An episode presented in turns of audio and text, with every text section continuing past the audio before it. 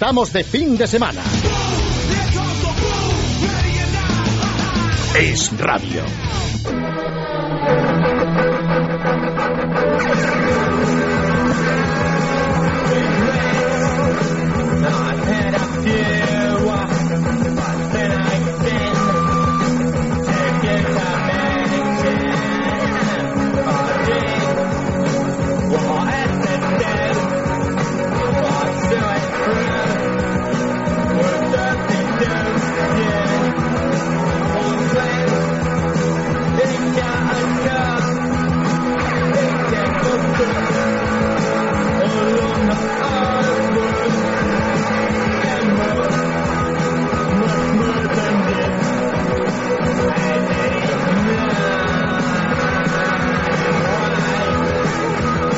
No sé si esta música es del gusto de Javier Gila, precisamente.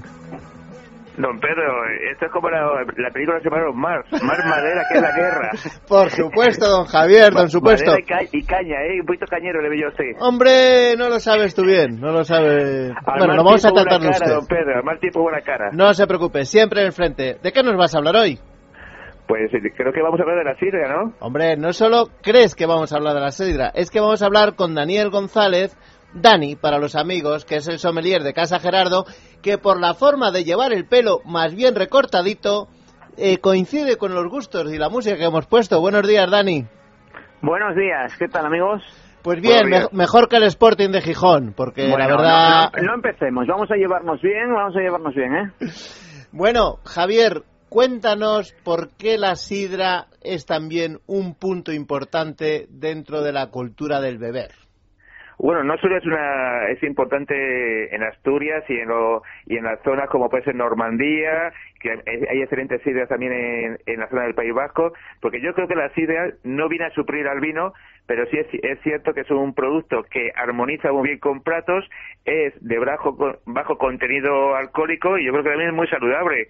Y es un, un producto que está un poquito ahí dejado como pasa como el cava, siempre la sidra se tomaba para celebrar el fin de año, las celebraciones y yo creo que la sidra pues puede desde el principio de la comida como al final puede armonizar con ciertos platos, muy bien.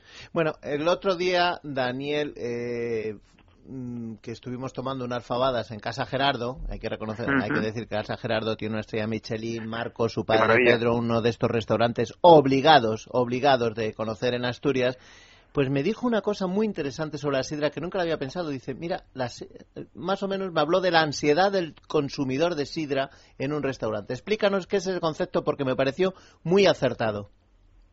Bueno, eh, os, os comento un poquito. Yo, como dice Javier, estoy totalmente de acuerdo que, que la sidra compagina perfectamente con el vino. Sí. La sidra podemos empezar eh, ya de mano con, con- como aperitivo va fantástico. Es una bebida fresca con muy buena acidez, burbuja, que se puede pues comenzar tomando unos un- unos culines que decimos aquí de sidra ¿bien? y luego pasar a un vino.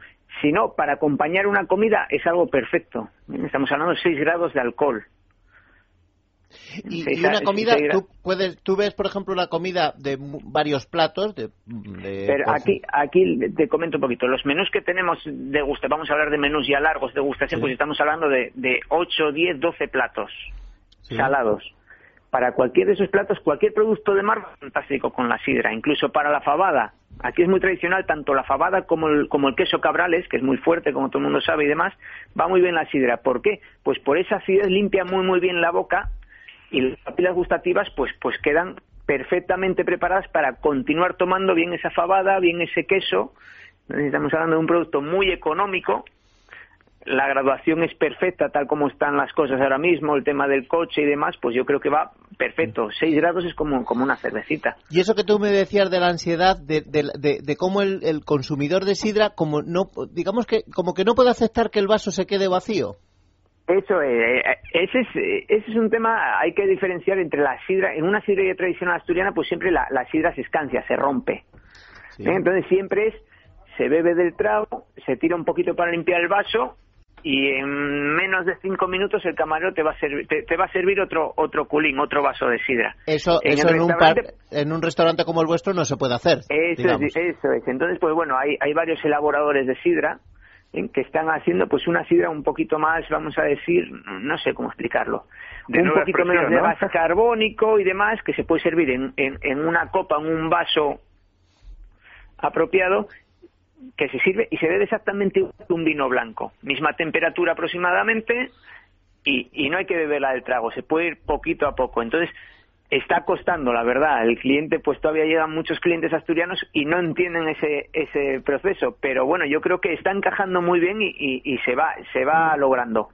Se va logrando. Javier, en una cata de sidras, ¿cuál, es un poco el proceso? Tú eh, sé que ha, habido congresos de, de, congresos de, de, productores de sidra donde cada uno hace aportaciones de sidras de Nueva Zelanda, de Inglaterra, de Normandía, de muchos sitios. ¿Cuál, ¿Qué se valora en una sidra? Bueno, yo, yo, Daniel es mucho más ducho en el tema. Además, cuando estaba hablando de este tipo de sidra, es un concepto nuevo en Asturias que a ver si se extrapola y la gente lo, lo conoce mejor en Madrid. Esas sidras se llaman de nueva expresión, ¿no? Eso es. Eh, si se acuerda usted, el otro día usted, don Pedro, usted y yo hablamos de una sidra que nos gusta mucho, de la Casa Tareco. Sí, buenísima. Una, una sidra muy rica que también hace un aguardiente excelente de manzana, se llama Alquitara del Obispo, ¿no? Pues Eso es, tiene, tiene dos aguardientes. Perdón que te interrumpa, Javier. Perdón, perdón, Daniel tiene dos. Tiene el, aguardiente joven, que es un aguardiente blanco, pero con tiene unas notas en nariz espectaculares, impresionante. Luego en boca es un aguardiente, ya hablamos de 41 grados, fantástico, muy fresco. Pero yo creo que el, producto importante es el envejecido durante nueve años en barrica. Es una especie de calvados. Mismo proceso de elaboración, esa misma línea. Pero tiene una, boca, un cuerpo, un carácter que eso es algo, vamos, que, que merece muy mucho la pena. Aquí siempre que, viene algún cliente, algún amigo y nos dice un calvado, siempre intentamos que pruebe que, que pruebe este aguardiente envejecido porque es espectacular, la verdad. ¿Y esa sidra Tareco qué precio tiene, Javier? Pues esa sidra yo creo que en distribución eh, no llega a dos euros y medio, tres euros, es decir, tiene un precio muy, muy interesante. Hablando de, de qué factores hay que buscar en una sidra, pues hacer producto de una, de, una fruta que es muy oxidativa, pues yo creo que es importante eh, que nos lo den ese producto lo más eh, reciente ha ido de la bodega o de como se llame eh, el lugar El, el, lagar no efectivamente. Eso entonces yo creo que es lo más importante que no sea un producto donde encontremos la fruta ya pasada donde se note que tiene frescura y tiene una buena acidez que esté bien equilibrada. Y yo creo que es lo importante. Estamos hablando de, de un fruto muy natural que lo que más lo más natural llegado a la mesa. Yo creo que es ahí el factor. Dani alguna otra marca así que te guste a ti aparte de Tareco Hombre, como sidra así de, nueva expresión, como dice Javier, pues eh, Españar quizás está muy bien, hay, hay varias, pero yo, yo, sinceramente, Tareco, pues es, es la, la, no es por hacer una publicidad gratuita ni mucho menos, pero yo creo que es la, la, la vamos, la, la, principal ahora mismo, la, el número uno. Están haciéndolo muy, muy bien, investigando constantemente. El, el Yagar, vamos, es una maravilla visitarlo, porque normalmente, bueno, los Yagares en Asturias es complicado hacer visitas a los yagares de Asturias, pues bueno, son yagares pequeñitos, muy tradicionales, que bueno, que quizás falta darles un toque de, modernidad, entre comillas, pero pero eh, este San Juan del Obispo merece la pena, es, es un espectáculo, sinceramente. Cualquiera, cualquier persona que venga a Asturias, pues y sin ningún problema está invitado a, hacer una visita allí que, que va, va, a quedar encantado, sin ningún problema. Dime, Javier. Don Pedro, decía usted que, que ese menú con esas faves que siempre se termina en, Casa Gerardo, pero cuidado, y ese arroz con leche con ese azúcar tostado por encima, usted que es un gran golosón, ¿qué le parece? Pues mira, que estamos, hemos hablado hoy de las croquetas, luego vamos a ir a las tartas, luego cogemos el microbús, nos vamos a Casa Gerardo, hablamos ahí con Pedro y con su hijo Marcos, y ya echamos, echamos la tarde, nos preparamos, si podemos llegar a cenar, y Dani vendrá de ver cómo... No hay ningún, no, hay ningún problema, y la sidra está, vamos, la, la estamos ya temperando.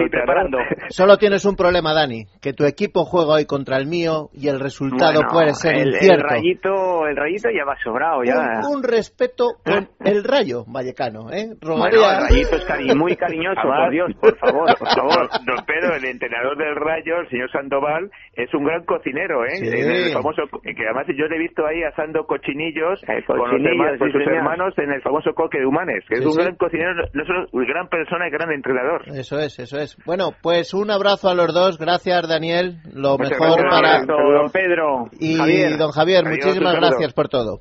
Hasta Nos esperamos aquí. Adiós. Adiós. Gracias. Estamos de fin de semana. Es Radio.